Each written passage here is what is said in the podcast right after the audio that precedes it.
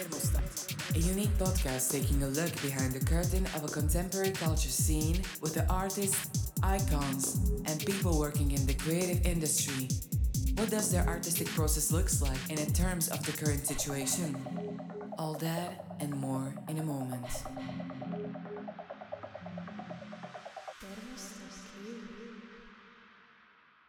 Hello, guys, and welcome to our brand new podcast channel, Thermostat Q.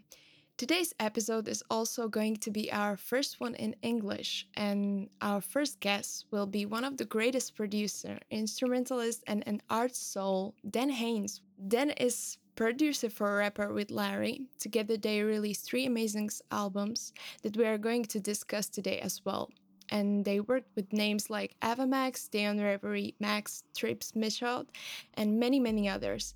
Their music is full of emotions and real stories, and hopefully, we get to learn about some of them today. Because we have a lot of questions prepared for them. so we shall start. And my first question I'm going to ask is How did you start with your music career? When I was a kid, I learned how to play music. My dad taught me how to play music, but um, as a career, I didn't start until in when I was in college, and that was mostly with Mark or Witt Lowry. I'll be probably switching names in there, same person.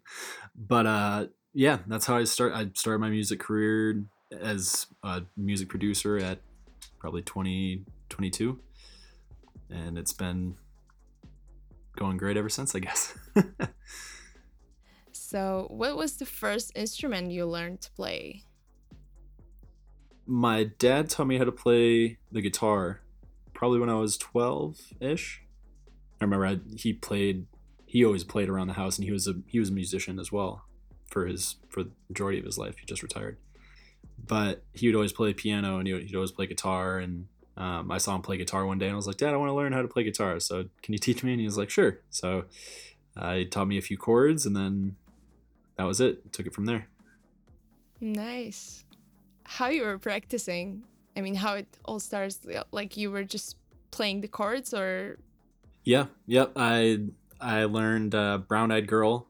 Uh, uh, that was my first first song that I learned, and it's like three chords, and it's super super easy. I think there's a fourth chord like randomly in the chorus, but then I just played that over and over until I got those four chords down, and then moved on to the next and kind of learned that way just by repetition. Nice. You also produced some your own music, right? I mean, some songs when you were younger. Can you tell something about that? yeah, those were terrible. Uh, I don't think so. they're, uh, yeah, there. That was kind of me getting into. That was my first kind of intro to recording and intro to arrangement and just getting ideas out on paper uh, or computer, whatever. And it definitely helped me down the road once I actually decided to, you know, dive into this head first and fully. Um, it gave me a lot of, you know, extra insight, even even even if it was very basic.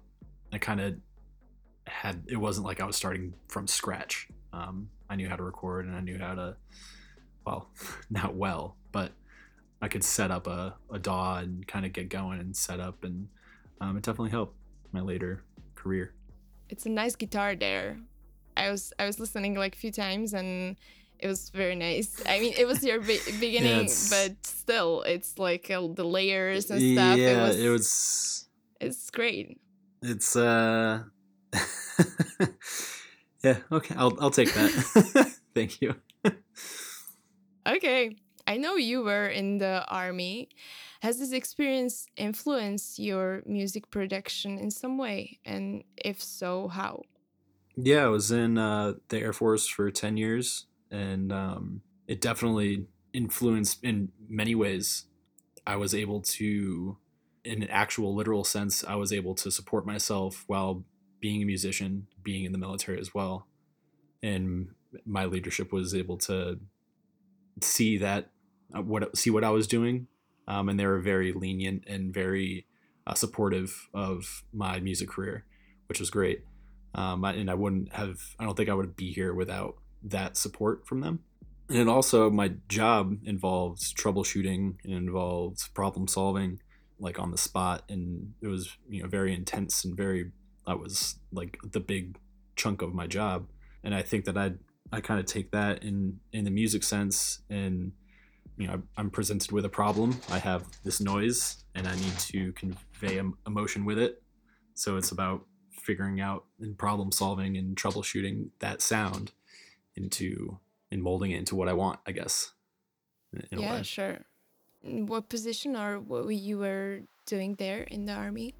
Uh, I was flying. Yeah, I was flying and, and loading planes and throwing stuff and people out of planes with parachutes. Um, okay. but yeah, I, I flew in back of cargo planes. Okay, nice. That's cool. Uh, was working in the music industry what you always dreamed of doing in your life? No, that wasn't until right around college. I I originally was planning on just staying in the military for the rest of my life. You know, doing 20 years and retiring, and um, and seeing what, what was going on from there. I kind of went to college only because the military paid for it, and the government paid for it, and that's kind of where I was introduced to music and where I became a DJ and and that's how kind of Mark and I Witt Lowry got together because I was a DJ in college and we went to high school together. And he was like, "Oh, all right. Well, I need some people to DJ my live shows." So, and he saw me on Facebook doing some DJing in college, so that's kind of how that ended up rolling into in together. But I never saw myself being a musician full time until it was kind of staring me in the face. Okay, and what you were playing there, like a DJ. I mean, in the best on the college. What what kind of music? Yeah, yeah, yeah. Uh, um, it was all like like party stuff. It was like old '90s hip hop and you know modern dubstep at that time. Well, dubstep was super popular at that time. Okay. Yeah, it was it was a, a an eclectic collection of music for sure. But I definitely put a lot of time into it. I made I made sets for parties and you know definitely more than other college you know 20 something year old college kids would would put their time into but I probably put more time into that than I did the schooling but I think it all works out in the end. Yeah actually and do you think now for sometimes to try it again or to do a DJ again like this? No probably not. It's it was um it's a much different it's a much different way of performing music. And it's a little it's not as fluid for me. It's not as fun. But it was back then because it was something that was new and exciting and um, you know i would go online and just download as much music as i could. Like i would download gigs and gigs and gigs of music onto my laptop every week. I would make sure i had all the, the latest music and everything that came out and and that just became like super tiring and i probably could go back into it and i still kind of technically do uh, when, when we perform live but nothing at like i was for sure. It was just a lot of work. Yeah i agree i'm doing it but not like everything but mostly into techno and house music so the underground stuff how did you get your first serious gig and how was it for you? I, I personally, I played, I had a band in high school. I think they were called Into Your Arms, which is pretty funny. But we got a an opening slot or a an opening gig at a music hall, Webster Hall in Hartford. It was everyone played this venue called the Webster Underground, and it was attached to a bigger venue but it was like a 50 person room. And you know, i was in high school and i had this band and there was a, another band called nine days. They have this song this is the story of a girl. I don't know if you've heard that song before. Uh, it's it was a fairly popular one. It was a fairly popular one in the 90s but this was now the yeah this is now the 2000s and they were much less popular unfortunately. It was kind of like a one-hit wonder for them. And i brought like more people to my show than they brought to their show, and then like once they started, we moved over and became their fans. But uh, that was like my first real actual show where was there was like a stage and people were like helping you set up and you know you sold tickets and gave tickets away to people and all that kind of stuff. And then you know probably a whole bunch of years later i think probably around 2012 or 2013 mark and i got started getting our first shows um, and they were just in bars. There was like the people that were at the bar and then uh, our two friends that came. You know, it was like six people, but it was it was definitely valuable experience.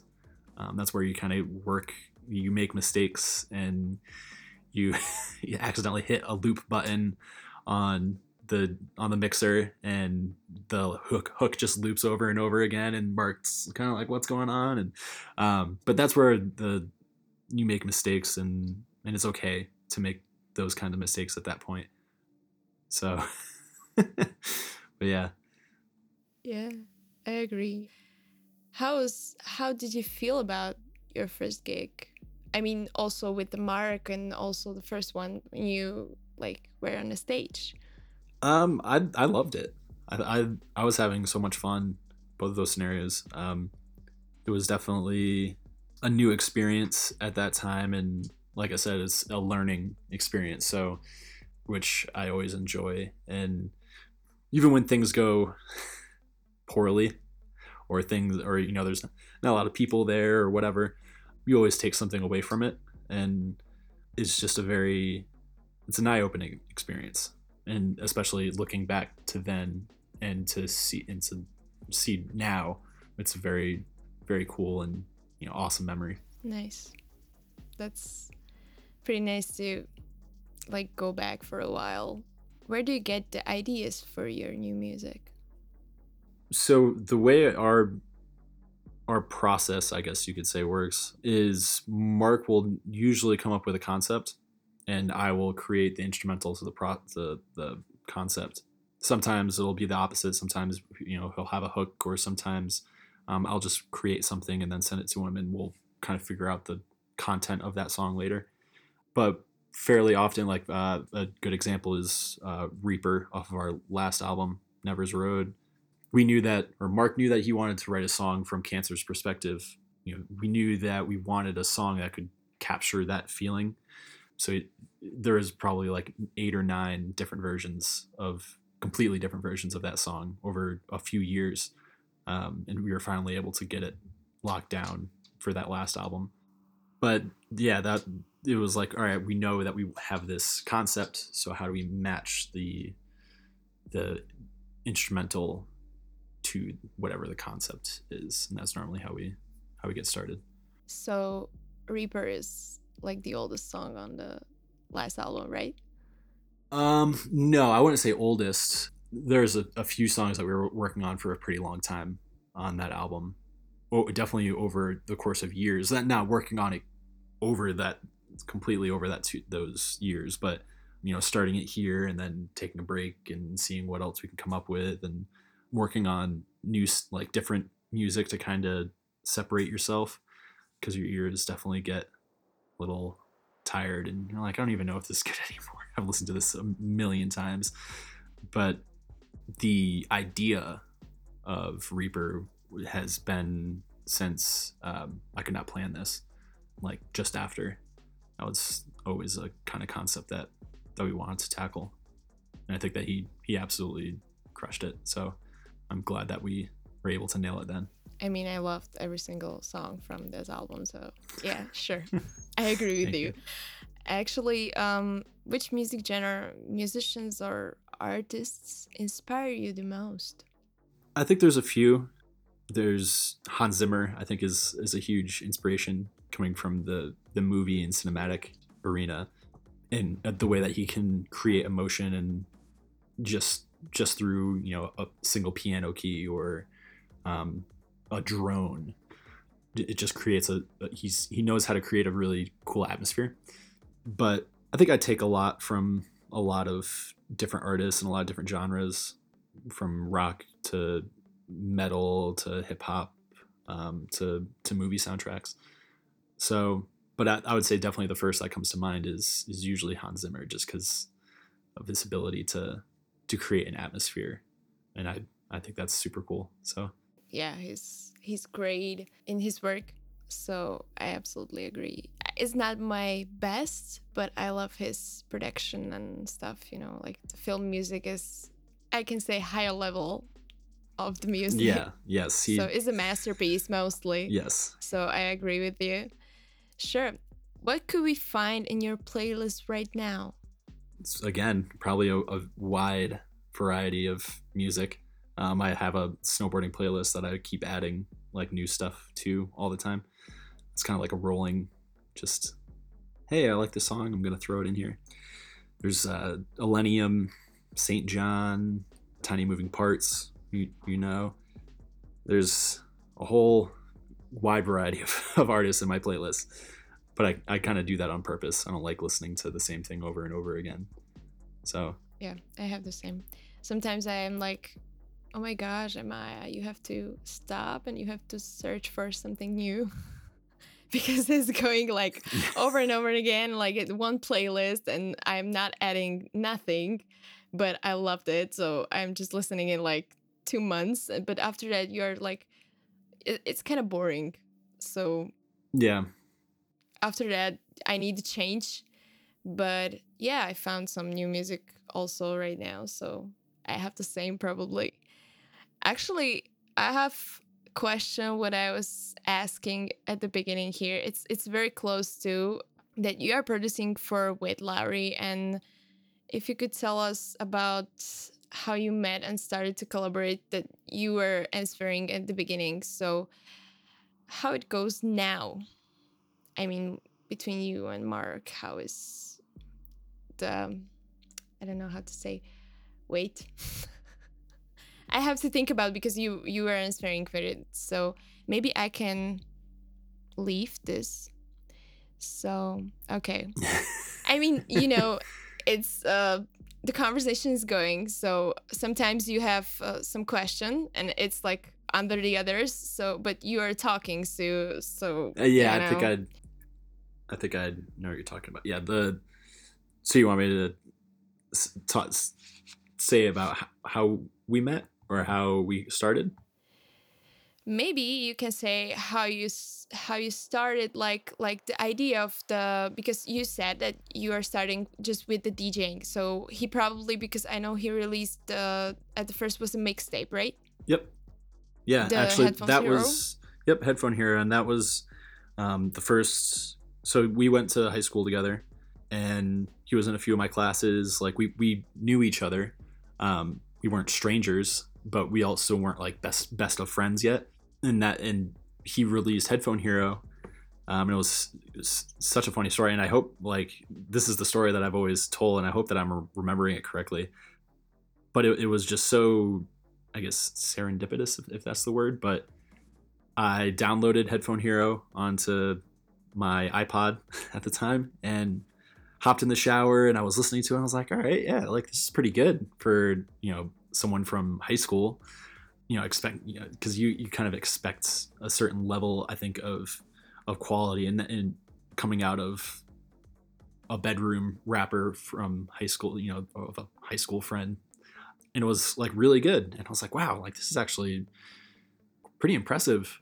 And i was gonna like message him and be like hey man like i really enjoyed your your mixtape headphone hero um, and i hop on facebook and I see a message from him, and it's like, "Hey, I have some live shows, and I need you to DJ them."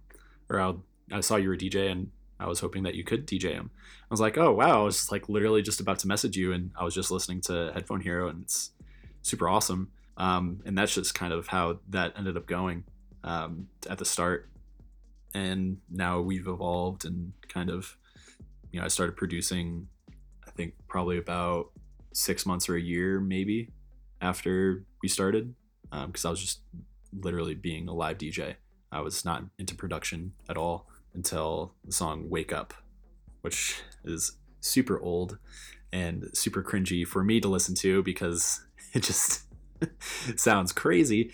Um, but people seem to like it, and and that was really what gave us our our first start um, back in the blog days of 2013. So nice. Yeah, that I think we owe a lot to to that song, in that kind of time. So Yeah. And after it came um, Kindest Regards, right? But it was the, another album, right? yeah, Kindest Regards came through, and that was when I had I actually started producing. And I think that's uh, even when and Mark and I talk about it a lot when Mark found his sound with Kindest Regards, because in that time, the popular rap genre was that college hip hop rap uh, or college rap, not college hip hop rap. And it was kind of like silly, and there was a lot of uh, punchlines and wittiness, which was what Mark's original first name was, Witty, and that was the popular kind of genre of rap at the time, um, and that's kind of the direction that we were heading um, up until Kindest Regards, which you know was over pianos and um, was kind of like a, a big ballad anthem hip hop track where Mark was just telling his story, and that kind of shifted that shifted the direction of everything pretty much all at once. We were like, all right, let's kind of see what's over in this genre land of kind of big anthem hip hop. Yeah, thinking back and thinking about it's like that. Kindest Regards is kind of totally different song from that album. I mean, yeah. Yeah. But I was ne- I was never thinking about like that because I like everything from you and Mark. So, but yeah, it makes sense.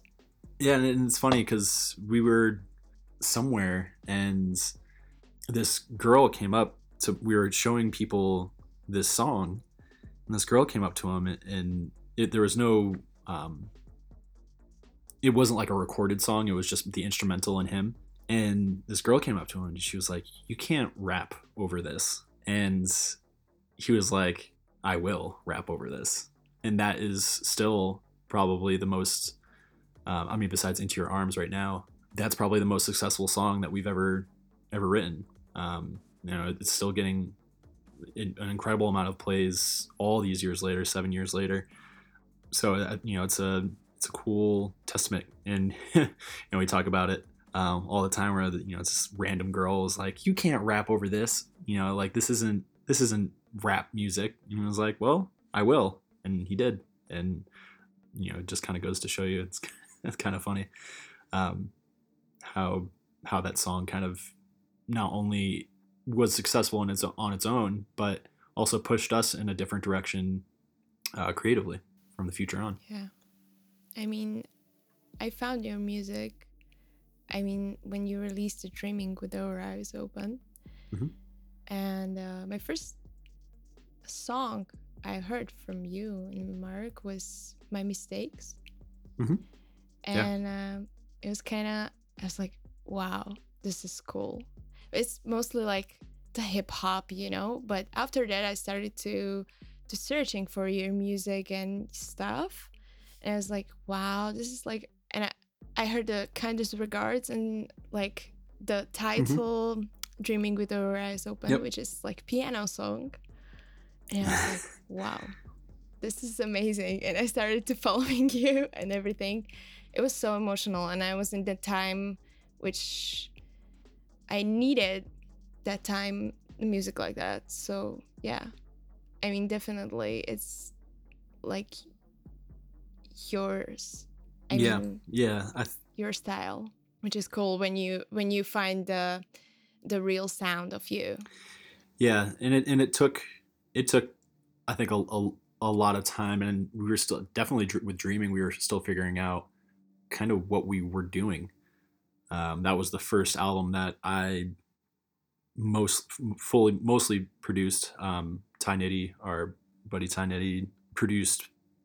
Uh, tried to be nice, and then I had everything else, and we were still trying to figure out a direction. And we knew that we could, with the success of Kindest Regards, we knew that we could kind of push boundaries in a different direction in a different way, and we were just kind of throwing stuff at the wall um, and hoping that it stuck. Uh, and and it was funny because we never expected like my mistake uh, um, or wonder if you wonder to be the lead songs off of that that project. Um, and it was just really cool to see that like oh wow people really enjoy this style, and they're two very different songs. My mistake and Wonder If You Wonder, but it, again, you know, similar to Kindest Regards, it paved a way to create the next album and the album after that and the album after that. It was kind of like opening doors and basically showing us that we could be creative and people would still accept it, I guess. That makes sense. For sure. For sure. I mean, the stories and stuff, you know, I, I mean, also the lyrics, you know, and music. Like, I think it's great that you are working together. I mean, I was, when uh, speaking of dreaming, our, sorry, dreaming with our eyes, oh, your, wait, what? dreaming with, what I, dreaming with our eyes open. We right? can call it dreaming too. Uh, we, we call it dreaming for short. okay, dreaming, dreaming. Uh, so speaking of this album, uh, I was, I was kind of, I started to search for for everything you released. I mean, videos, you know, from the tour, which actually did Mike Squires, and uh, I saw it like million times. I mean, it was amazing to see how you guys are going through US, you know, and and traveling and you have like 30 or 40 people there on the gigs, which Mhm. is crazy and they were jumping like they are 100 people. I mean, I was Yeah. I was absolutely it was absolutely amazing for me and I was like I want to go there. I need to go to the US because I need to be there and I was like and that time I started to think about that it will be nice to see you in Europe and you came in 2 years after that. So it was for me like Yeah. amazing how how how was the way that you did, you know, like the the big steps you did. So it was great. And actually speaking about this tour, you did your first tour in US. How did you feel about it and how do you look at it over time? Um, yeah, the the first tour that we ever did was a seven show East Coast U.S. tour um, for Dreaming with Our Eyes Open, and they were small little venues. And they, there was, I don't even think there was maybe hundred people at the biggest show. I I, I honestly I don't even remember crowds. I, I know like certain ones were like kind of small, and we're like, all right, well this will be you know this will be fun. Like we'll we'll we'll roll with it. And then there was some that were like I remember um, uh, Providence, Rhode Island. We had a show, and it was like like you said, there was like forty people there, and but it felt huge. And Mark was climbing on pipes in the venue and just being an absolute animal. um, and you know, we, it was like I said you know, with, with the first shows that we ever did. Um, th- that was the first time we were ever touring, which is a completely different style of performing than just a bar show or a one-off or whatever. You know, you can't. We learned a lot, and you know, both Mark and I learned a, a whole lot um, just about you know having a tour manager and having merch and not going 110% every night because you can't. Um, you want to, but by this third show or the second show, you're going to be toasted. You're, you're not going to be able to to give your all the next night um, and give the same show. So it's all about being consistent and not going so hard that the the rest of the tour suffers. Because while you want to give an awesome show to the people there, you also have to think about the hundreds and or thousands or whatever of people the next nights. So that was definitely a a fun memory. I remember, you know, we we had uh, Mark's mom's car, his, her SUV, and it was missing a, a headlight, and we just drove that around New England, and uh, just filled with boxes of merch, and it was it was a, a real interesting setup in a real interesting kind of tour because you know it was short, but it felt it just it was a, a, again a new experience and uh, really really fun time. Nice. I mean, I I also saw like um the people they were on the first gig that they went to another and another like sometimes you know they were talking that like they were from Philadelphia or somewhere. I, I can't remember, but they were traveling like with you constantly to another another. Yeah, gig. that's uh. There, there's a few, there's a few people, um, especially a few fans, even now that that'll follow us, just around the country, um, which is super cool. Um, you know, you'll you'll talk to them one night and be like, "Hey, we're gonna we're gonna drive over to this this spot. We're gonna see if we can make it." And um, you know, it, it's really, it, I, I'm not sure, heartwarming, I guess, or it's nice that that people will go to those lengths to to support us, and it doesn't go unrecognized. Even though even though it's hard to you know take time and, and carve time out for for those people um, you know that that come so far to see you night after night um, and take time out of their day and their lives to to support you but we always try to you know at least say hi and you know i guess in prior to 2020 give them a hug but um, yeah it's uh, it's pretty cool um, especially even those the dreaming with our eyes open tour it was a little bit of a smaller regional tour, so it was a little bit easier for people to move around. But yeah, even back then, uh, we had we had people following us, so it was definitely definitely super cool. I was really thinking to move to the US just because of this for a while to see you and everything. Yeah, I was like absolutely amazed by this everything because it like hit me that album and everything in it. So yeah, sure. I probably I will be the same, the traveling from one gig to another, you know. Yes, yeah. I'm sure once once the the next tour happens, well, I'm sure that if if and when the next tour happens, uh, people will be traveling again by that time. So we'll see you in the U.S. hope so. Uh, I really, I really hope for that. Yeah. Uh, your another album is was I could not plan this, and it was quite successful. And you did the European tour as well, Mhm. as we were talking. And how did you come up with an idea to tour the Europe?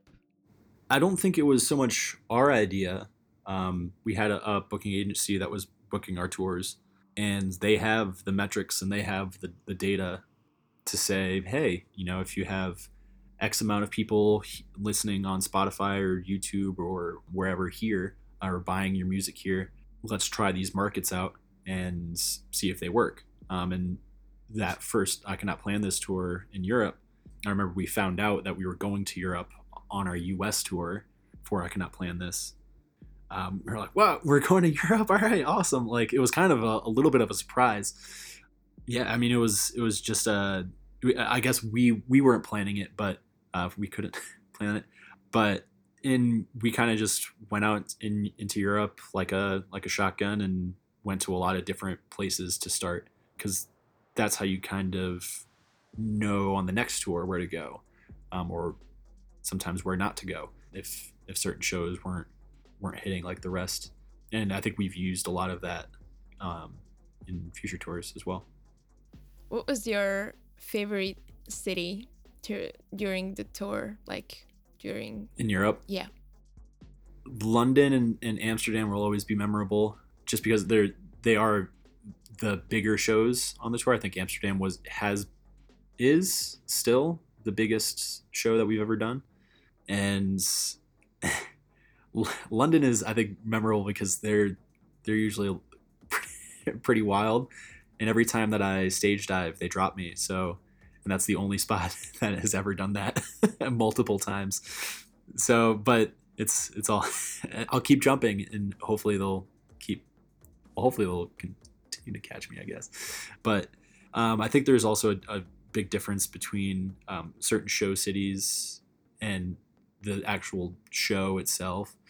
You know like we went to uh, Copenhagen on our last tour and it's it was just such a, a beautiful city and everyone was so nice and the city was really clean and while I don't necessarily you know can't pick out the show, the city itself was extremely memorable, and it was just a, a very warm and nice time, I guess, and a very very cool memory. Nice. I mean, yeah, sure. It's like a complex. I mean, I was asking just, just uh, like in general, what city you like, like not only just because of you did the concert there. So yeah, Mhm. sure. Yeah, C- Copenhagen is always super cool. A lot of lot of fun uh, memories in Vienna Really. where where we've played a few times. Yeah, um, I mean that the venue that that we play there is is always uh, a standout because of the way that their lights are set up and the stuff that they have in their green room. Like they have a very giant sign in the green room that just says uh, "vicious," and it's big and red. Um, yeah, and um, and then the, the venue itself has these the big lights on the ceiling that are super cool and super unique. But it's it, it, yeah, it's a good atmosphere there. Sorry. yeah, yeah, it's it's in they're always memorable, um, and I think that that's kind of the the biggest thing in remembering these places and and having these great memories is is having those little things that are like, oh yeah, I remember, you know, this thing about this city because it because it's extra unique, I guess. So all the music venues get some some memorable lights or a memorable thing in your in your green room. But yeah, Yeah, sure. I mean, um, first time I was in Vienna, the first concert, I could not plan this tour, so I was kind of lost because it's like, you know, under the club is kind of like cycleway or something, you know, and I was like standing up on there, and I was trying to find it, and I just. Uh, met two guys from Berlin. They traveled to Vienna just because of Witt's concert, and um, and I was like, "Hey, do you know where's Grelle Forelle?"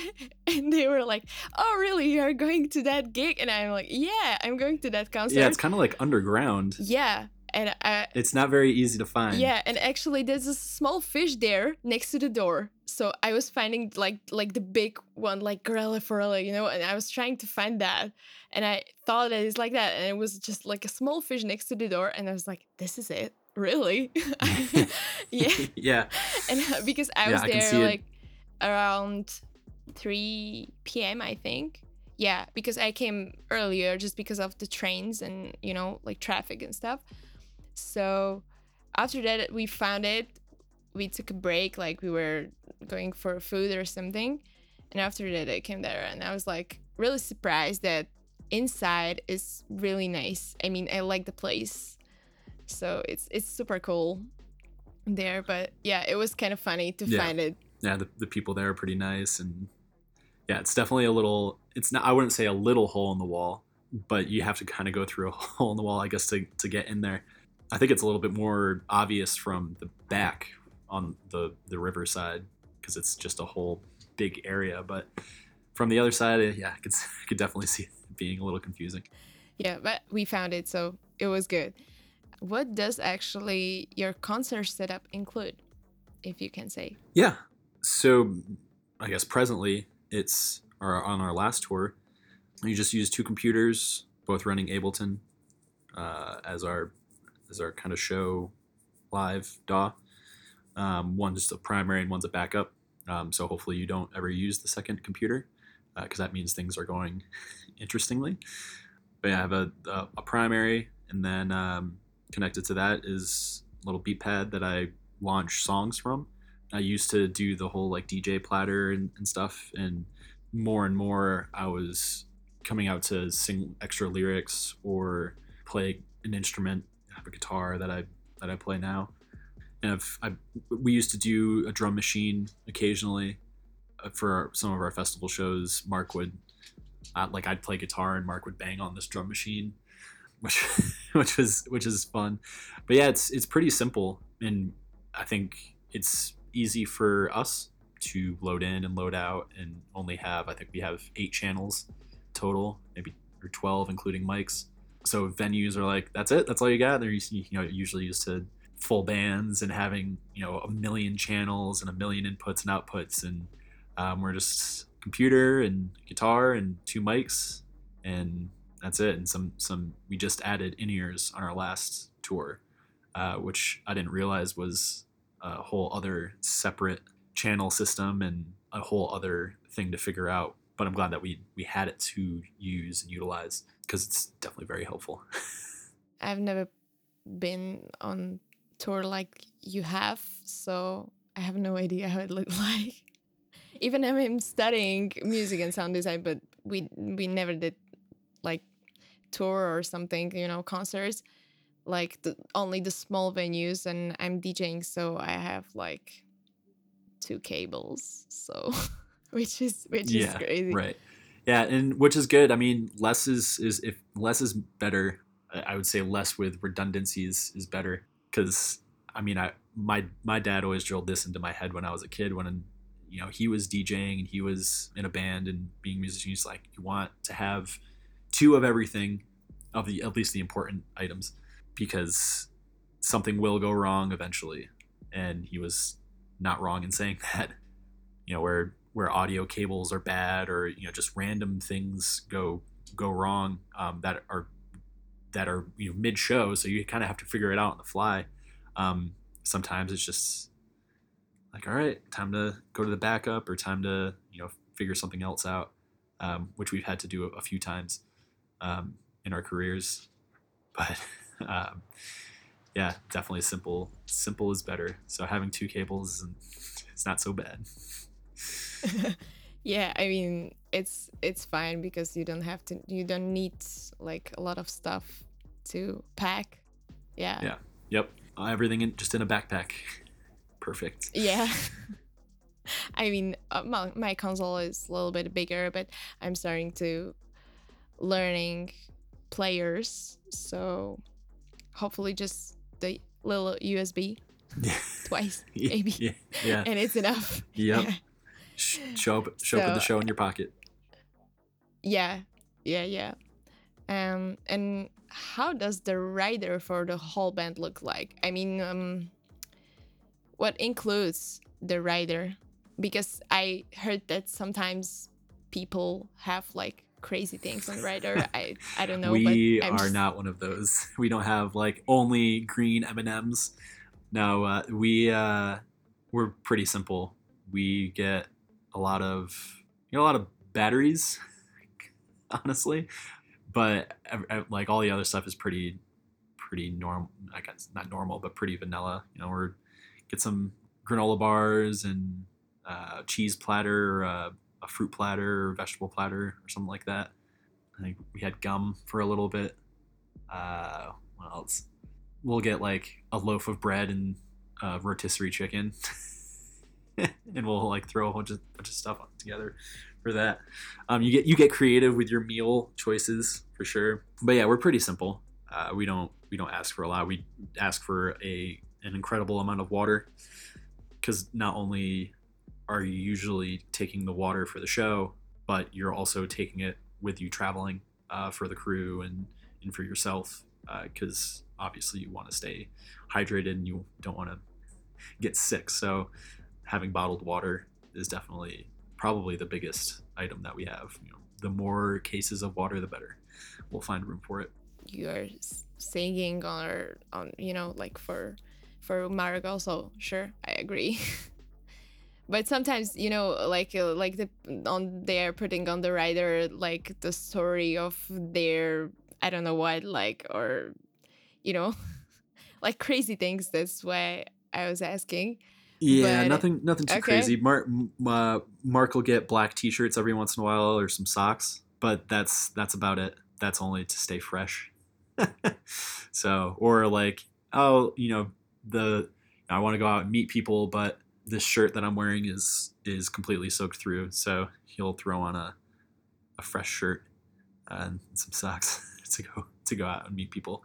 But but venues also normally don't get everything on your rider. Uh, they'll they'll get maybe maybe half. Um, there's only been a very small handful of times where uh, venues have gone and gotten most of the things that they that they could on, off the rider, and I think all mostly all of them were in Europe. So the U.S. does not like to uh, to to get all the things on your rider, which is okay. We we don't really we don't really care too much if we have a rotisserie chicken on the rider, unless uh, you know we're super super hungry. I I normally don't don't eat before shows, so I'll wait until after. So it's no no big for no biggie for me. And I like to go get food in cities. So rider food is yeah, I can get that anywhere. okay. okay. Um the last album you produced was Nevers Road. How did you come up with the idea for the album and was the concept created before the music production? It was a little bit of both. I think we had a few songs already concepted. We knew that we were shooting for an, al- uh, you know, an album and a full project, but um, it, it wasn't fully realized yet. And usually Mark will kind of call me and he'll be like, hey, like, what do you think about this idea? Or what do you think about this kind of concept for an, an over, you know, an idea for a whole album? And yeah, I think he, he called and, you know, we're both from the same, same town in Connecticut and it has a park called Nevers Road Park. And in the er, early days, in the Kindest Regards days, we went there a lot and Mark Mark went there a lot to write. You know, he would just throw on his headphones and walk around Nevers Road, you know, just do laps. It had like a really cool trail kind of system through, you know, these woods and stuff. So I think it, it was for him it was kind of like going back to, you know, the the roots and where you're from. Um, and I think we kind of started running with the concept more and more as the album progressed in writing. You know, the song Welcome which is the the intro track. You know, I went to Nevers Road and I just sat there with an area mic. So like all the sounds that you hear on Nevers Road on both the title track and the intro um, are all from Nevers Road Park. Uh, I recorded the, the ukulele there, and I recorded just like kind of like the area mic and the birds, and there you can hear people um, playing volleyball. There's people playing volleyball by where I was recording, and you can hear them on both of those tracks. But um, yeah, and so it was. It's kind of like a, a home, home project for us. Kind of re- realizing where you, seeing where you came from, and how important that is. I mean, when you release it, I was in Macedonia at the time, so I was just sitting in a bus, and you released it, and I just downloaded it on on my phone, and um, I played during the the way to the work. So, and I was working on a computer a whole day and I was listening on the repeat the whole day that album. and I was kind of like, it also hit me so much. The intro is really nice. Actually, how do you play the ukulele there? I don't. I don't know. I I don't play the ukulele. I I I think I've told this story uh, one, at least once before, but that was the first thing that I ever played on the ukulele. When Mark and I played Lollapalooza uh, in 2018, 2019, 21 Pilots played as well. And they're up there jamming, you know, they have a whole bunch of different instruments and it's just these two dudes and one of them was just jamming on a ukulele and Mark's like, "Dude, don't you have a ukulele?" And I was like, "Yeah." and you know months go by and i'm we're writing this album and we're trying to figure out an intro track and i'm like oh well i have this ukulele here so let me tune it up and um, i just recorded just on my phone the basically what you hear what ended up becoming uh, the intro to the album. Um, and it's super simple. It's just like the same thing repeated over and over again because that's all i could play. I couldn't really play anything else. But yeah, I mean, I, I guess that kind of goes to show you you don't necessarily need to understand or or know how to play an instrument in order to create music with it. Um, you just kind of hit stuff and see what happens. Sure, that, that's interesting that you you can just you know like you don't know how to play or you play the first time but it's like a good idea so you record it and after that you play on the computer in ableton or you know in a computer so great i mean i really love the the intro and it's it's connected with the the outro like Nevers Road, mm-hmm. right? It is. Yeah. Yep. It's um melodies, everything. So everything I try to to sandwich. It's kind of like bookends where you know you have the the intro track and Nevers Road, and I tried to kind of take themes of out of both songs and kind of put them together. There's some whistles and stuff in Nevers Road that have a similar similar melody to the one in in Welcome. So and it's kind of there's no ukulele in Nevers Road, but, but yeah, I definitely tried it, and I think that's a kind of what we've been trying to do is is you know as a to make it a cohesive album to kind of start and ends kind of like a book. Yeah, I mean the story is pretty accurate for it as I can say as a listener. So for me, it's like from the beginning to the end, uh, I have like make sense. You know, it's going, it's pretty nice. Yeah, actually, the the intro reminds me, but this actually just my opinion, kind of folk rhythm, Slovak folk rhythm. I mean, I can dance like the folk thing because you know it's going like it's kind of it's kind of pumping. Yeah. So yeah, but it's it's pretty nice. I was trying in my room Yeah. to kind of dance on it. it's definitely when I I remember when I was kind of writing that um I, I wasn't thinking in that kind of direction at all and then the more and more I guess that people heard it they're like oh it's like kind of like a country th- theme or like a it, it folk or some it was like everyone was throwing all these different things at me I was like oh I guess it kind of does kind of uh, framing my my thought of the music that I wrote in a in a completely different way, which is cool. I mean, because I didn't, I wouldn't think of it in that way, um, and then someone is like, "Oh, like this is kind of what I thought when when I was listening to it." And I was like, "Oh, well, that's awesome," because it kind of means your own thing to you, which I think is important in in all of our music. What you can take out of it, and that's just a, a kind of a, a sillier example, but an example no less. I don't think so. I mean, it, it doesn't matter if it's music or because it's mostly instrumental. I, I mean, it's a rap in there in Welcome, but the the beginning of the song and the pumping, it's like instrumental. So, and you you didn't whistle there, right? No, I didn't. I uh that is a VST. That's just a I think some some patch. But I knew I did want whistles. I couldn't get the sound that I wanted out of my own whistling.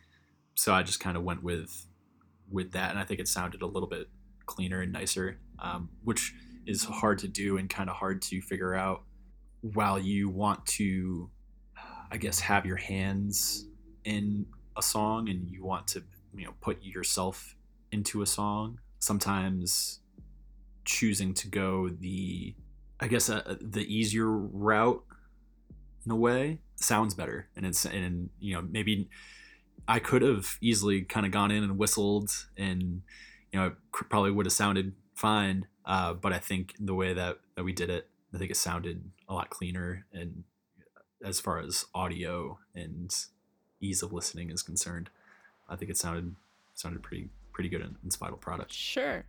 It doesn't matter if it's VST or your whistle. I mean, I mean, no and and i think that was always something that i i struggled with as as a, a young musician is people don't care how you did something. Only you care how you did it personally. But as long as it sounds good and people can take something from it and you can convey a, an emotion with it that's what matters not that like oh i wanted to like i wanted to whistle on on this thing or i wanted to play guitar or i wanted to do x y and z. But if you can i don't think it really matters in the, in the end because no one's gonna care. No, people only care about what they hear. So as long as what they what you can convey is getting what you want to convey out that's what matters not the not how you convey it i guess yeah. Actually, we are with Christian. We are saying all the time like fake it till you make it. I mean, which is which is kind of description of this.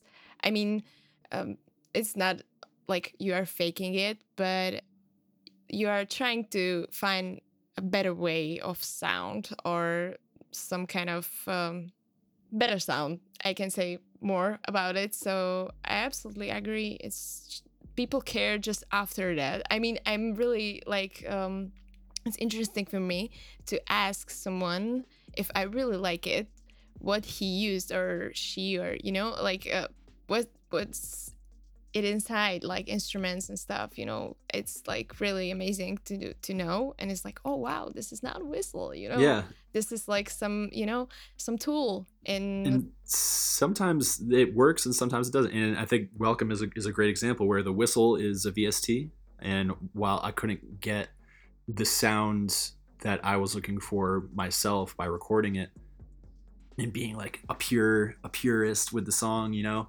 uh, trying to whistle myself, but I, I wouldn't be able to get the ukulele and that sound through any other way, um, except for recording it myself. You know, you just I think you hear a lot more of the intricacies of the instrument itself, which give it character that you wouldn't be able to you wouldn't be able to play that as MIDI and create that same sound with a with a virtual instrument. It just wouldn't you it, it wouldn't sound the same. It would sound kind of more blocky, I guess.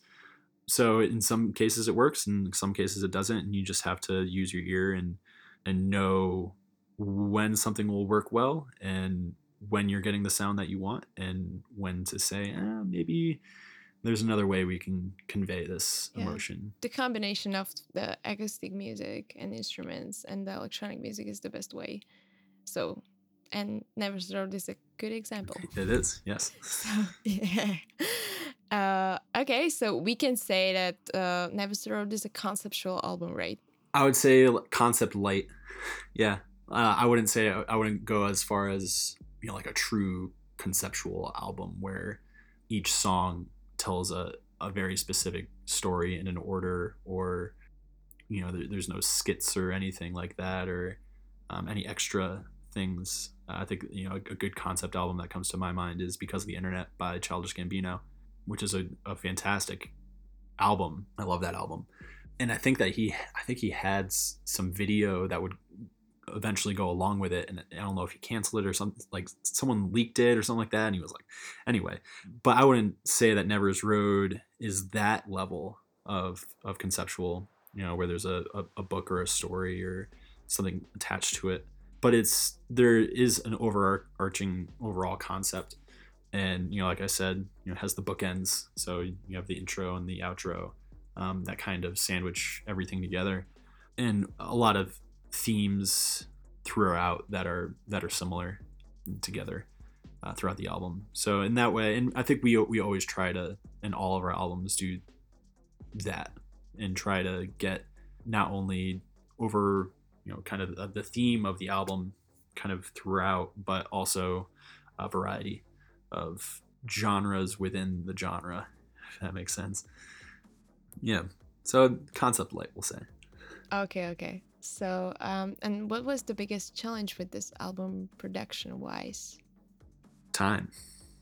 Definitely uh, production wise it was it was difficult because you're i think you're always trying to evolve and stay fresh while while still being yourself um, and not go, but also not going too crazy and too in one other direction.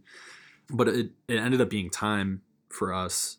We had a, the tour coming. We had two tours, and I was like, all right. I mean, the album has to be done. So it ended up being crunch time at the end to get everything together.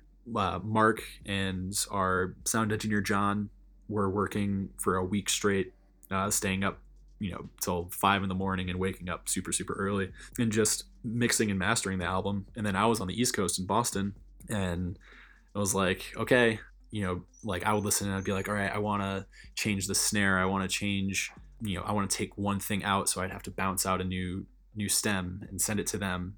And then they, they would be three hours behind. So I'd have to wait in the morning till they woke up and then I would have to stay up extra late at night while they were working to make sure that I could send the stems, you know, five or six, seven. I think I was staying up till like six in the morning sometimes, waiting for them to send me edits to send back. That was the hardest thing about about Nevers Road was just trying to get everything together and sounding the way that we wanted it to sound by the time we needed it sub- submitted to have it be released on time. So it was a it was a, a pretty crazy few months towards the end there. but I mean, it ended up working out, and we got everything done that we that we needed to get done, and that was the most difficult part of that album. So hopefully, in the future, we'll we're learning, and we'll avoid that. Luckily, we don't have any tours to bump up to, so So you are at home, so yeah, sure. I mean, um actually speaking of time, so you also were producing during the tours? I mean, I Cannot Plan This or, or Son Never Road, like you had your computer with and just putting some idea or yeah, we we have general ideas, but I would I wouldn't say that we we wrote a lot within our tours. It's just the amount of stuff that I do on on the tours um, is exhausting because I I wake up, I set everything up, and bring everything in, help our you know help merch, help everyone do sound check. Then I have a few hours to eat. Then it's showtime, and then you have to take everything down and apart, and then load it back up, and you know that's a that's a full day of you know from from the morning uh, when you wake up to the night when you go to bed. Um, so there's not a super lot of time to create within that. You know, the, the the free time that that you do get, I think, is better spent decompressing. yeah, and but we, you know, that being said, we we do have moments of you know off days and stuff where we'll we'll sit down and be like oh like maybe we can turn this into something in the future and we'll get some ideas that will be later executed down the road once we're not on not on the road anymore Okay, sure. Just because I saw that you sometimes uh, fi- found the piano or something, you record some stuff, so that's why. So if you have time, probably like. Yeah Uh, yeah not saying it doesn't happen uh but when we're on tour i think the main focus is uh, the performance and the tour and you know working on the what we've learned from the past shows and executing it in the future shows and um, just making sure that we're putting on you know 100% every night. So but so long long days go into that but that does that's not saying that uh, the creative process isn't always in the works either Yeah. Um, actually, one and a half year ago, you were at Bunbury Music Festival. So, what is the difference between playing in a club versus playing at the big festival stage? It was your first, actually, or the Lollapalooza? yeah bunbury Bunbu- bunbury was was, our first. first Yeah, okay. and then later that year we played uh, lollapalooza and both of those were very interesting in their very own ways uh, bunbury uh, was our first festival so that was just a, a cool experience in itself and then we had a whole bunch of audio issues at lollapalooza unfortunately but it ended up working out and it, it taught us a lot as far as the difference between playing um, a, a small indoor venue and a, and a club to a, a festival. I think there's a, a few different differences, I guess. The people, you know, usually when you're playing a, a club show or, or uh, you know, it's probably going to be on your tour and there's going to be people that came to see you. That everyone there is a fan of the music, where you can't say the same at a festival. At a festival, it's kind of like an opening act where you might have fans in the crowd, but the majority of the crowd probably doesn't know who you are. So you have to play and and make your set in a way that not caters to that, but um, you you definitely keep it in mind when it comes. It's more of like a, a set list planning and what songs you're going to play and what you know. You, you can throw in a, a deep cut on, in your headlining show inside, but you're going to want to play your bangers and your best songs uh, on a festival stage. So I think that's definitely you bring the same amount of energy and you play the crowd the same way, but the set list and the the way that you know things are are run are definitely much different in both of those. Yeah, and how it was for you. I mean, personally, how do you feel like the feeling on the stage and the festival, the seeing the people? I mean, yeah, it's different, but It reminded me of, like I said, it reminded me of doing openings and opening for for other bigger artists because you're you're not playing. Oh, I shouldn't say you're not, but you're you're trying to be be memorable and so after the show, after your set is done, people will go to their phones and go to Spotify and be like, "All right, I'm going. I need to go and follow whoever these people are."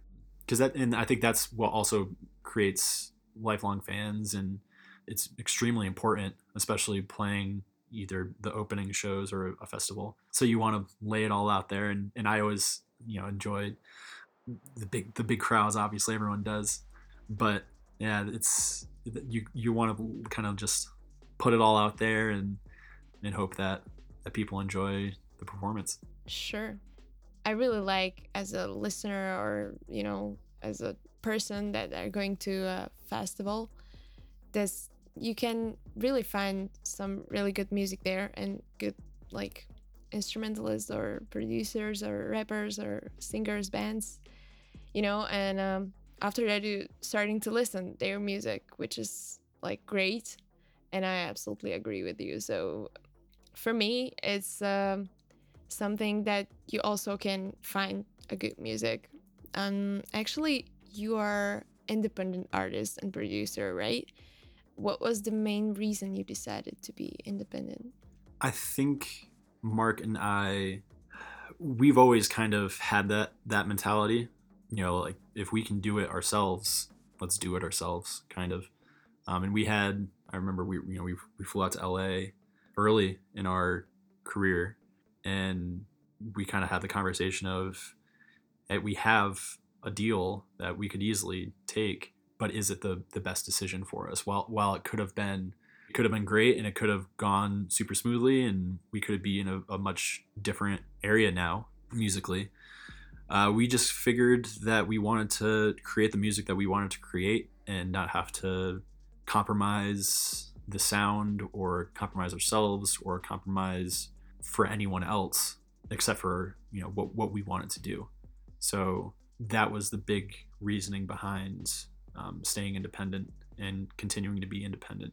I'm not saying that it won't it you know it could very well happen in the future but back when we back at that time when we were you know posed with these options of going the label route we decided that it wasn't worth it at that time you know because you, you don't have the leverage at that point to be like eh, this is what we want you know we don't want to you know we want to create the music that we want to create you know we don't want to compromise stuff or have stuff written in contracts that doesn't benefit us and now i think if options are presented to us in that area, we'll have a lot more to barter with um, and a lot more like, hey, see, we did this all the way up till now. So what can you give us? As opposed to what can we give them, uh, which is which is I think is is very important.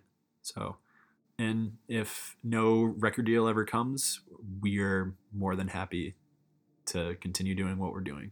I think also like the label is putting a lot of pressure on the artist. So, as we were talking about the time and stuff, maybe in some ways easier, but I don't know how it works actually. But I just think that it's a lot of pressure on the musicians, which you have to release and stuff. So, you have like free hands now, so you can do one album like for two years, which is not like, uh, you know, but uh, still it's in your hands. So yeah, we uh we're our own bosses. Yeah, yeah, yeah. You know, if if we have an idea or we have a concern or we, you know, any number of things, you know, we'll hop on the phone and we'll talk about it and whatever we think, that's the way that we go. Um, as opposed to having to ask permission or not being able to do what you want to do.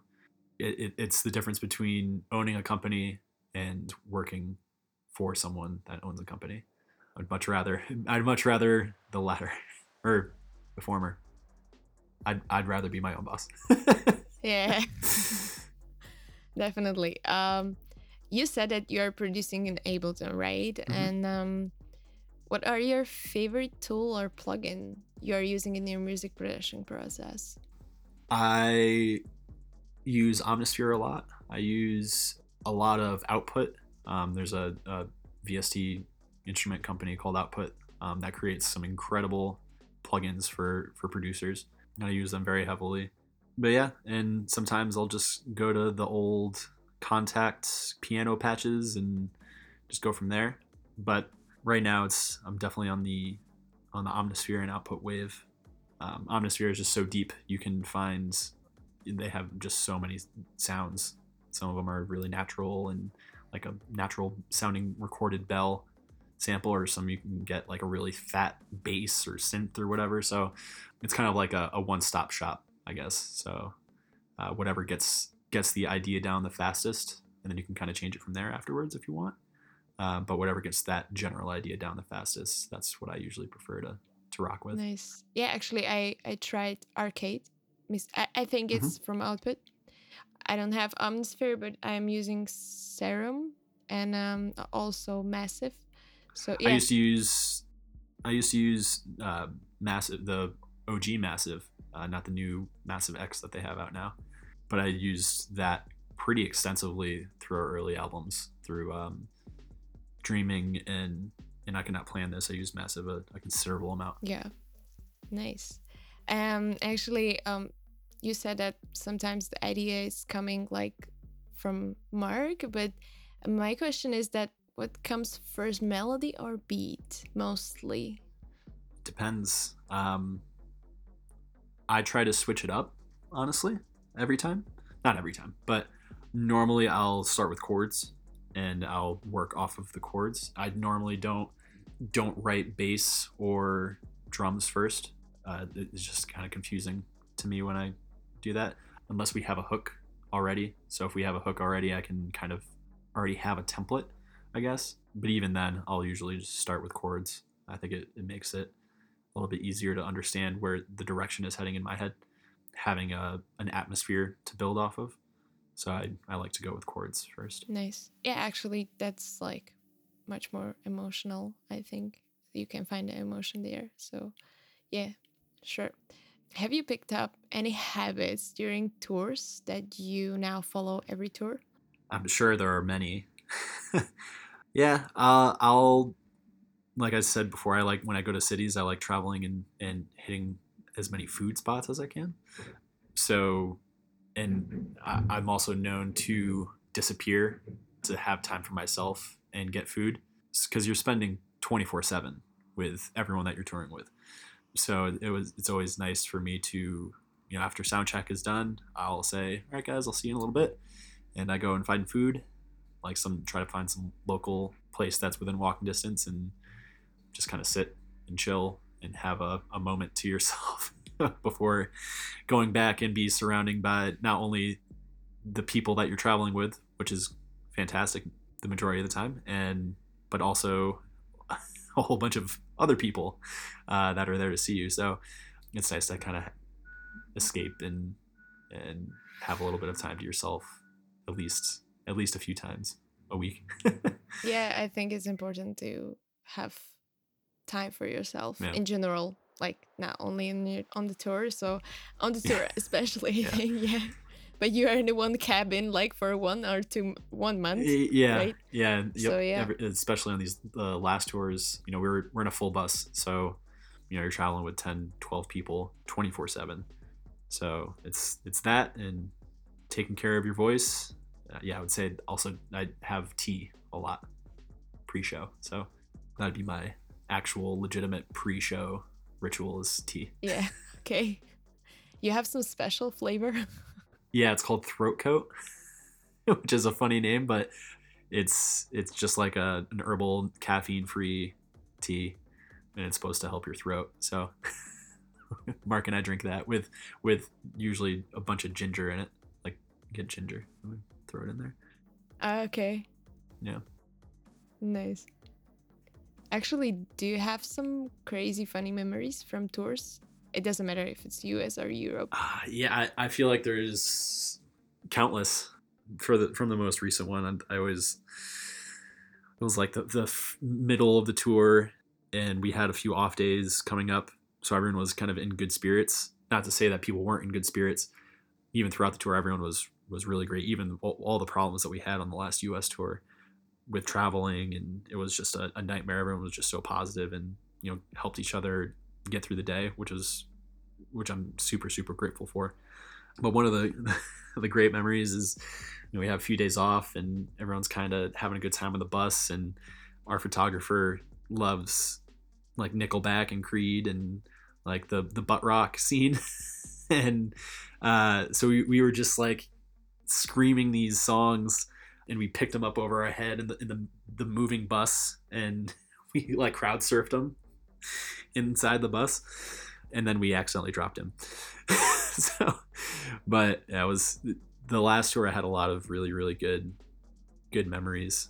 It was just while it was difficult at times like i said the the crew and everyone was there always was always there to kind of pick each other up which is a, a good overarching you know overall memory itself you know those guys are are incredible and our friends and it was just a, a, a great experience overall um, it's a lot of like memories. I I bet that is a lot. Like I mean, so you can't remember like everything, but yeah, this is nice. yeah, because because it's it's every day for you know a month and a half or you know almost or however long. So there's bound to be hard days and there's bound to be yeah there's bound to be hard days and there's bound to be days that are are easy and fun and and super super memorable but you know i think it, there's definitely those standout moments, even within, you know, every day being super eventful. I guess every day has has a memory, but uh, there's definitely some standouts for sure. Yeah, actually, have you been thinking about some solo projects or albums? Um, I occasionally think about it, and I I hope to one day do it, but right now my focus is on our projects, uh, Lowry projects and I'm having such a great time, especially this, you know, working now where I am, you know, I'm able to kind of wake up and just go downstairs and work. Whereas in the past, I haven't been able to do that, you know, either being in the military and having to fly and, and travel and, and do that, or living with other people and, you know, having roommates. And especially once when I was living in Boston, once uh, the pandemic started, while I used to be home alone for the most, most of the day and be able to turn up the speakers and and stuff. Now all of a sudden, while everyone else was like, "Oh, working from home is great," uh, it kind of screwed me a little bit because uh, while I was formerly working, you know, alone at home, now I have roommates that are working in the day. So I, I think my while that initially the productivity was okay, um, as the time went on, I realized like oh, this kind of is a drag. But I guess we were talking about me doing solo stuff. But um, anyway, yeah, I went on a, I went on a tangent. But yeah, right now I'm I'm, I'm definitely a little more focused on on uh, Witt Lowry projects. But maybe far down the line, sure, get into to film or get into uh, some solo solo stuff. But we'll see. Yeah. Um, and speaking of the pandemic and stuff, what you were doing for your mental health, or you know, like what's your like habit or? Uh, so initially, for the the start, I was just trying to do stuff in the day. Like I would usually work at night, and I would just work on headphones, and so in the day I would try to get outside and and do stuff. While in Boston it was hard because everything that was awesome not everything but a lot of the the fun things that I did were with other people you know sporting events or concerts you know going out to to bars and going to clubs and stuff like that stopped and seeing other people stopped seeing friends stopped so you kind of I, I kind of just had to find a puzzle or you know do things in the day that would kind of keep you sane. And eventually you know you could only work so much doing the same thing before you get burnt out.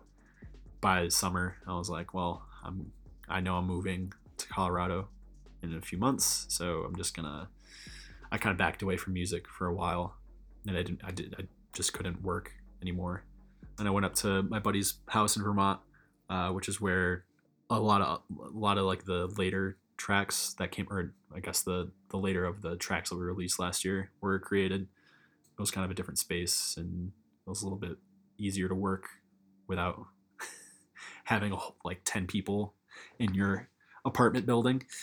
So yeah, like a lot of the the singles that we released last year um, ended up being written in Vermont at my buddy's place. Nice. Nice. Yeah.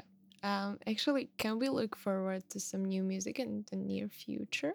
Um, I would say yes. The amount of time in the future, I honestly don't know, but we have some some cool plans for some stuff in 2021. So I would definitely be on the lookout, but I can't give any anything specific. I know it's okay. we are just we are just kind of curious. I am curious, but yeah, I know. I Yeah. mean, um, I will enjoy it for it, for sure. So I'm I'm very excited. So me too. And um, you're working also on some album stuff, or it's going to be like singles? Uh, well, it, yeah. I mean, every we're working on a. I guess we could say that we're we're starting to work on a project, but singles will always come first anyway.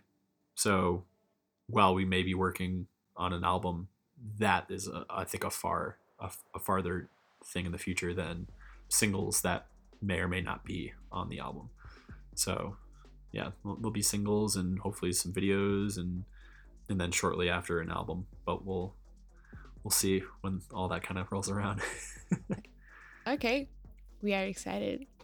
I, I think that everybody is excited. So yeah, Yes, yes. great.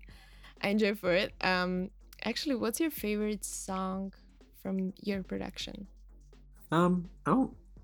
I, I- I know it sounds like a cop out, but I, I feel like I, I don't necessarily have a favorite. I feel like the favorite is always the last thing that you created. But at the same time, um, every song also has uh, an emotion, a personal emotion attached to it, and uh, a story yourself. I guess um, you know there's the story that that Mark has written on it, but there's also a story behind that as well in writing for yourself. So, and they're all different, and each one you can kind of look at and be like, oh yeah, like I remember that was written during this time, or I remember using you know a cool new way of you know like a new instrument or a you know something either technical about it that is like oh like I I was so happy that I found a way to create that sound or something emotional attached where it was like I remember where I was or what I was going through writing it. So they're all individual. Yeah, they're all I think they all have their own their own light to each each song. Okay, if you could work with any artist of any genre, who would that be? You said Hans Zimmer, Hans, right? Hans Zimmer would be, would be one for sure. But yeah, I mean, there's a lot of like electronic artists that I think would be be awesome to work with. You know, the Glitch Mob or uh, Illenium or you know any of any of those guys, or in, in, in the hip hop scene, you know, Gambino or or uh, you know, J Cole or someone you know that I you know I've always enjoyed and looked up to the in like in the hip hop scene, I guess so there yeah there's definitely a lot you know even rock you know the, the, my favorite band of all time has always been incubus. You know the lead singer brandon boyd would always be an incredible thing. I think his birthday was the other day so. But it would be like there's just so many incredibly talented people. It, it's hard to choose choose one or two to work with you know? Sorry kemba's barking at my neighbor. Ah, yeah. sorry I mean, you can choose whoever you want. I mean, it's not like one or two. I know it's, it's I think would, yeah, I think it would be I think it would probably be Hans Zimmer just to to kind of experience that um, and just love to pick his brain and learn learn from him. Maybe not necessarily working with, but it, even just to be in the same room and be able to, to speak and talk to him and learn. And I think that that's a, a huge a huge thing. Maybe not necessarily like have Hans Zimmer on a track, but learn from him as a as a musician and learn from as a as an artist and a and a person. Um, I think would be the greater takeaway. for sure. Yeah. Sometimes it's much more important to to learn from someone. I mean, just just sitting next to him or you know, and just see what's going on there. Right. Kemba, shh. Hey, oh, she's so me. sweet. thank you. Oh. Oh, okay. Sorry about that. No, it's okay. I mean, she's part She's of just your. boofing, boofing away. Oh, she's so sweet. I like her. Um, um. Okay, we can continue. Um. Actually, what is the biggest struggle you guys have related to being an independent artist? We were talking about, but Yeah, it definitely. While it's nice being an independent artist, it also comes with its its own challenges, and we've been lucky enough to create a good network of people around us, or and Mark finding finding the people that he needs to to get certain things done that normally a label would take care of. But I mean, even since we started and, I think probably from I cannot plan this on was when the streaming scene started becoming stronger and stronger. Prior to that, it was you know for dreaming, it was people buying still, people going on iTunes or Amazon and purchasing the album, and then from I cannot plan this on, streaming started really taking hold. And at the start of streaming, labels did not have the grip that they do now. You know we could we could contact someone or email someone at spotify and be like hey um, we have a, a new single and we think it would be good on this playlist xyz there was a chance that they would be able to put that song on a playlist. Now good luck. It's because it's probably not it's probably not going to happen and not to mention that the playlists are now in much more there's a lot more music on on these playlists as opposed to you know back then there was you know, 30 songs on a playlist. Now there's 150 songs on a playlist. So well it's like cool like got on a playlist um, and it'll boost your your streaming um, especially if it's a, a bigger one it's a lot harder not only to get on them but it's also a little bit cheaper i guess of a of a win so there's ways to kind of go about getting on playlists without being signed to a label. Um, you know, get, getting distribution for for an album is huge, uh, which I think we're, we're going to be Yeah. looking into for our next projects. But that's definitely the the big hard thing about at least the music side. Um, and there's also, you know, Mark pays for tours himself. Uh, he, you know, there's no label that's going to front money for a tour. No, no one's going to front money for merch. Uh, that comes out of Mark's pocket. So that's also the big thing. Everything is is paid for and created by us, and well, paid for by Mark. so when it comes to to that, that's another huge thing. So with being your own boss comes also you know doing everything yourself. So blessing and a curse. I agree. But I think, from my opinion, but I think people and fans also really appreciate it more when the artist is doing that stuff by his own, you know, or you know, it's like it's kind of because it's a Yeah. it's a lot, as you said.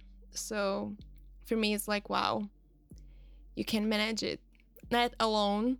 Like I know it's like a bunch of people there. It's a team with, you know, I know that, but still you can manage it, which is Yeah.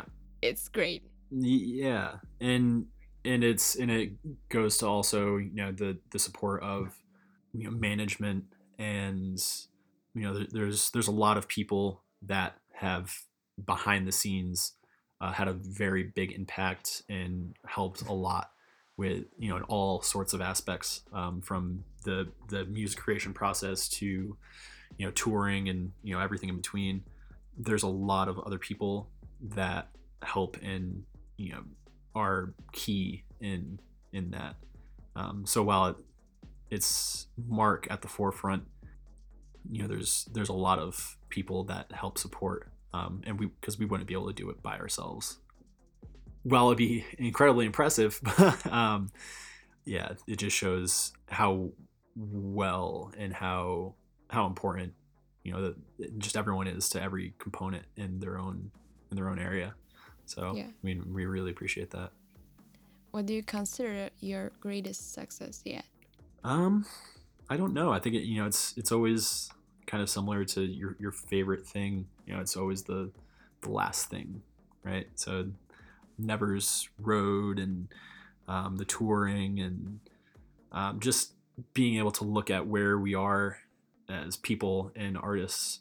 I don't think you know 20 20 year old me would be like, oh yeah, in you know nine years, this is where you're gonna be you know, I, I never planned on being a musician. I never, I didn't envision this for myself, but I'm incredibly grateful and happy that I am where I am. And I know, I know Mark feels the same way. And it's humbling and also it feels kind of like an accomplishment to be where we are. So I'd say that is the success, I guess. Yeah, um, for sure. You can say in the future what it's gonna be, but for sure, yeah. I mean, and uh, my another question is about the future, but yeah, like where do you see yourself in the future in regards of your producer career? I don't know.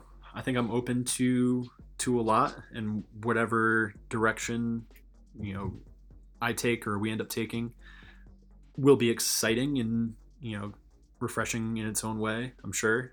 But I try to kind of just take it as, you know, day by day and have a vision for the future and try to execute on that and then kind of just take it from there. You know, I think every project has its own little set of time. So, um, you know, if we're working on a project right now, uh, that's the focus until it's done. Um, and then whatever comes after it, who knows? But as for right now, you know, it's just about creating the best music that we can. And until till then, till it's all done, that's that's it.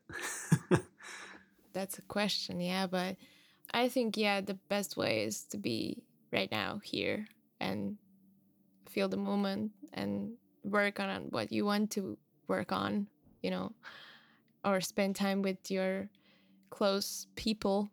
So, and enjoy it. Seeing in the future, it doesn't matter what it is. It's kind of, I mean, it's okay, but it's kind of not productive, maybe can say. Work on it now. So, actually, if you could change something in the music industry, what it could be? that's a big question, I guess, because there's obviously so many things that you know could be changed for the better. But as and I think in the same way though, as as a kind of overall thing that I would like to, to change is is create a new genre and create something completely new and different. You know, while there's a lot of things I'm sure that we could change about the music industry, you know, as far as any giant business and corporation and behemoth of power, I think personally I would love to, you know, change music itself and create a genre and create something new and fresh that people have never heard before and and hopefully people can be inspired from. And I think that that would be the best a personal thing that I would I would love to change about the music industry. Okay, that's very nice answer. I've never thought about changing something like this. I mean, to, to create a new genre, it's yeah, it's kind of cool. So, uh, what would be your advice to young emerging producers, artists? uh, stick with it. It's one of those one of the things I think is appreciate your little wins and appreciate learning and even the mistakes and the the times where it's like oh man like I'm not getting anything done or um, I hate what I'm writing or X Y and Z you know I think after every single song not every single song but I there I've, I know I've gone through big patches of "Ah, I'm never going to create another song again. Like I'm I'm done. Uh, my brain is has been maxed out of creative juices, and everything I write I hate.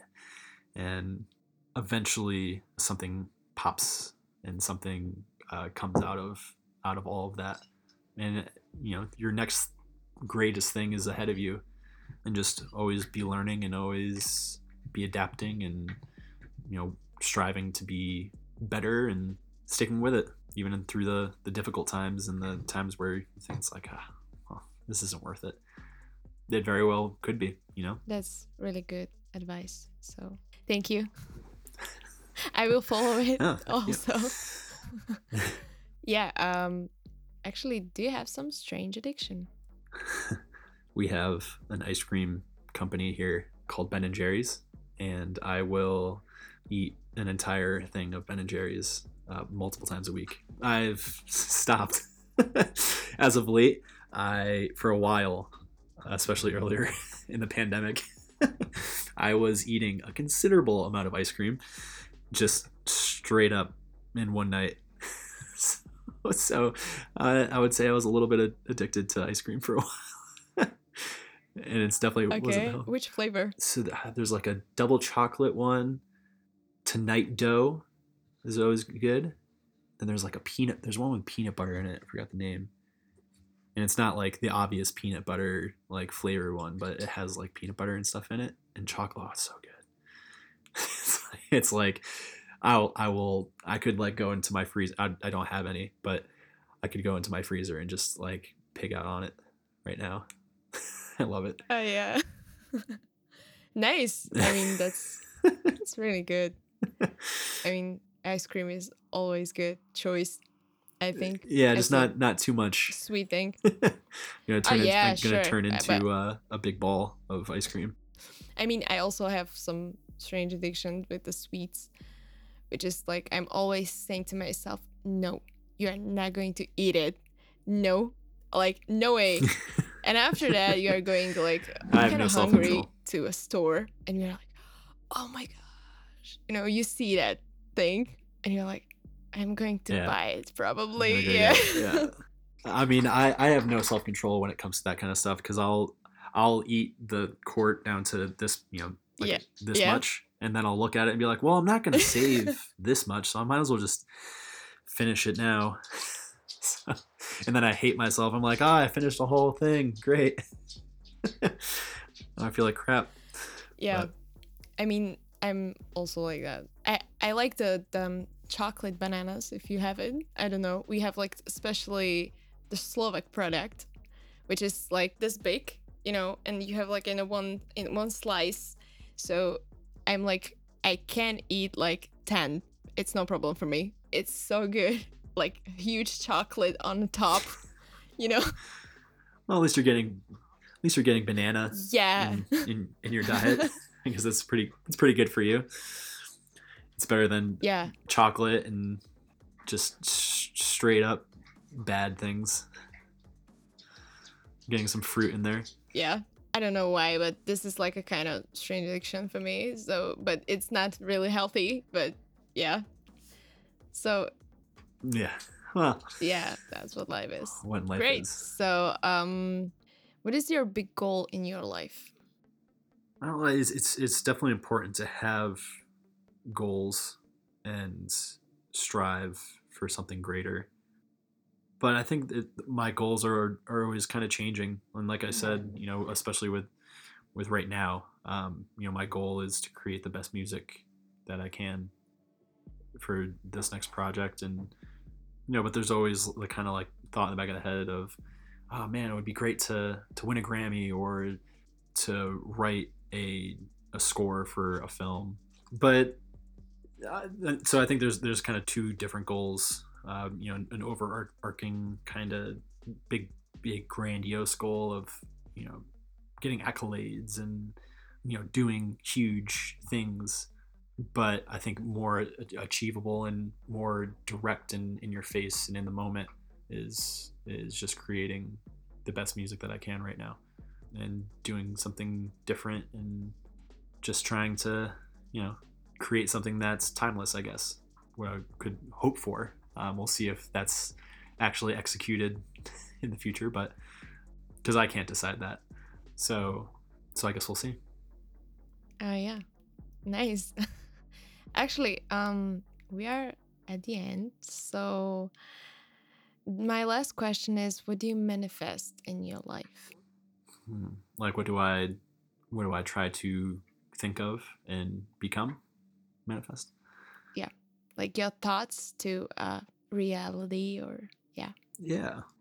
I don't know. I think just enjoying the moment and you know, I think over the the years I've I've had some amazing times in my life where it's like you don't know the good good days until it's gone. So I just try to to enjoy what I'm doing and be happy because I as kind of weird and, and sad as it is to say, um, it is hard to be happy.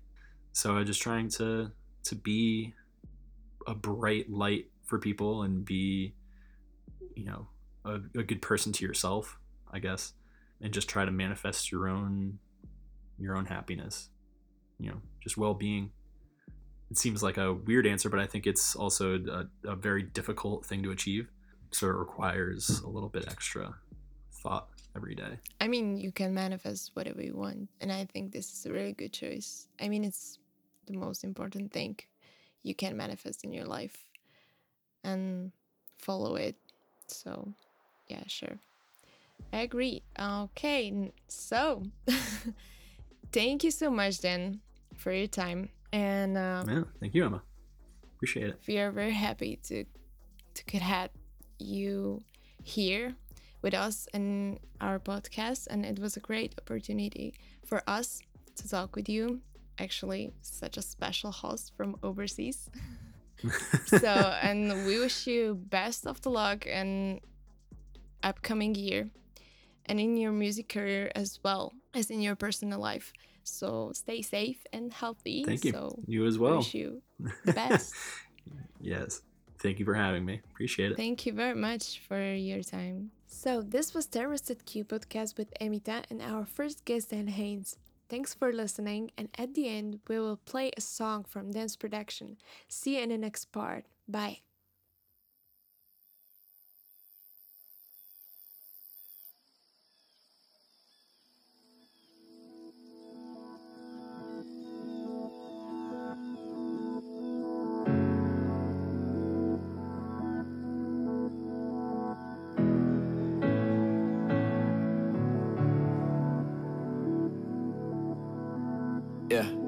Think about it quite often. I wonder if you can hear me. Sometimes I pick up on signs that you send to show that you're near me. Sometimes I think about life after death and question the theories. I miss your smile and your voice, I still remember it clearly. I wrote a song called Last Letter. I put the volume on max. I wonder if you look down on my life and get a good laugh. And then tell grandma and the others that you're proud you're my dad. I wish I cherished every single fucking moment we had. Now it's too late. So many things I wish I said. Just never had time to say. How can you feel so close from a million miles away? It's crazy what can change in a year, a month, or a day. I know I'm flawed and so perfect is something I never claimed, they say. The strongest storms show the strongest roots. I always knew that one lie could change a hundred truths. I always cherished when you told me I believe in you. I hope that you can forgive me for how I treated you. Thinking back, I blamed you for all of my fucking demons. You drank another bottle, could never fathom the reasons. It took too long to get you the help that you really needed. One day when I win a Grammy, I'll hold it up so you see it, I promise. I know you know I'm a man of my word. Lately feeling less and less adapted to handling hurt. Acting like they know my fucking life, cause they're fans of my work. Others are nice to get what they want, cause they're fans of my worth. Can't tell the real from the fake, can't tell the fake from the real. Broken and empty inside, told me in time I will heal. OCD wrecking my brain, I don't want nothing the same. Trap the whole album at once, write it all over again. Write it all over again,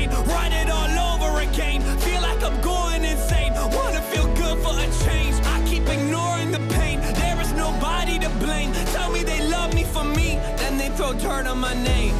Damn. The darkest nights make the brightest stars. I tell myself that every time I feel like life gets hard. We've come a long fucking way since our Kindest Regards. And still I feel like my whole life is just waiting to start. I could've lost it all in that crash. The lights flash, it's feeling like something's jabbed in my back. The car spinning, my whole body's cutting, covered in glass. And when we stop, I see my stomach slowly turning to black. That made me realize my whole life is truly fragile at best. Sometimes I stress until I physically feel pain in my chest. I ruminate, it's like my mind is always stuck on reset.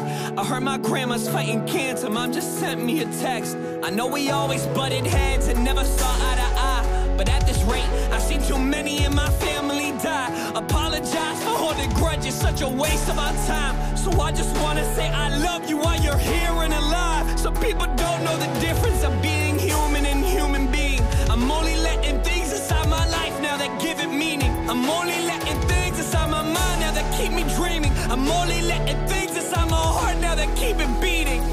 That's real. Yeah. They told me jump on this beat and let it all spill. I wonder if I lost it all, if they were called still. Some people tend to forget, but I know we all feel.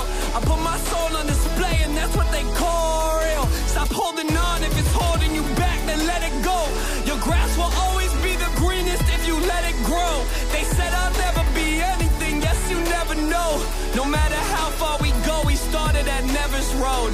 Nevers Road.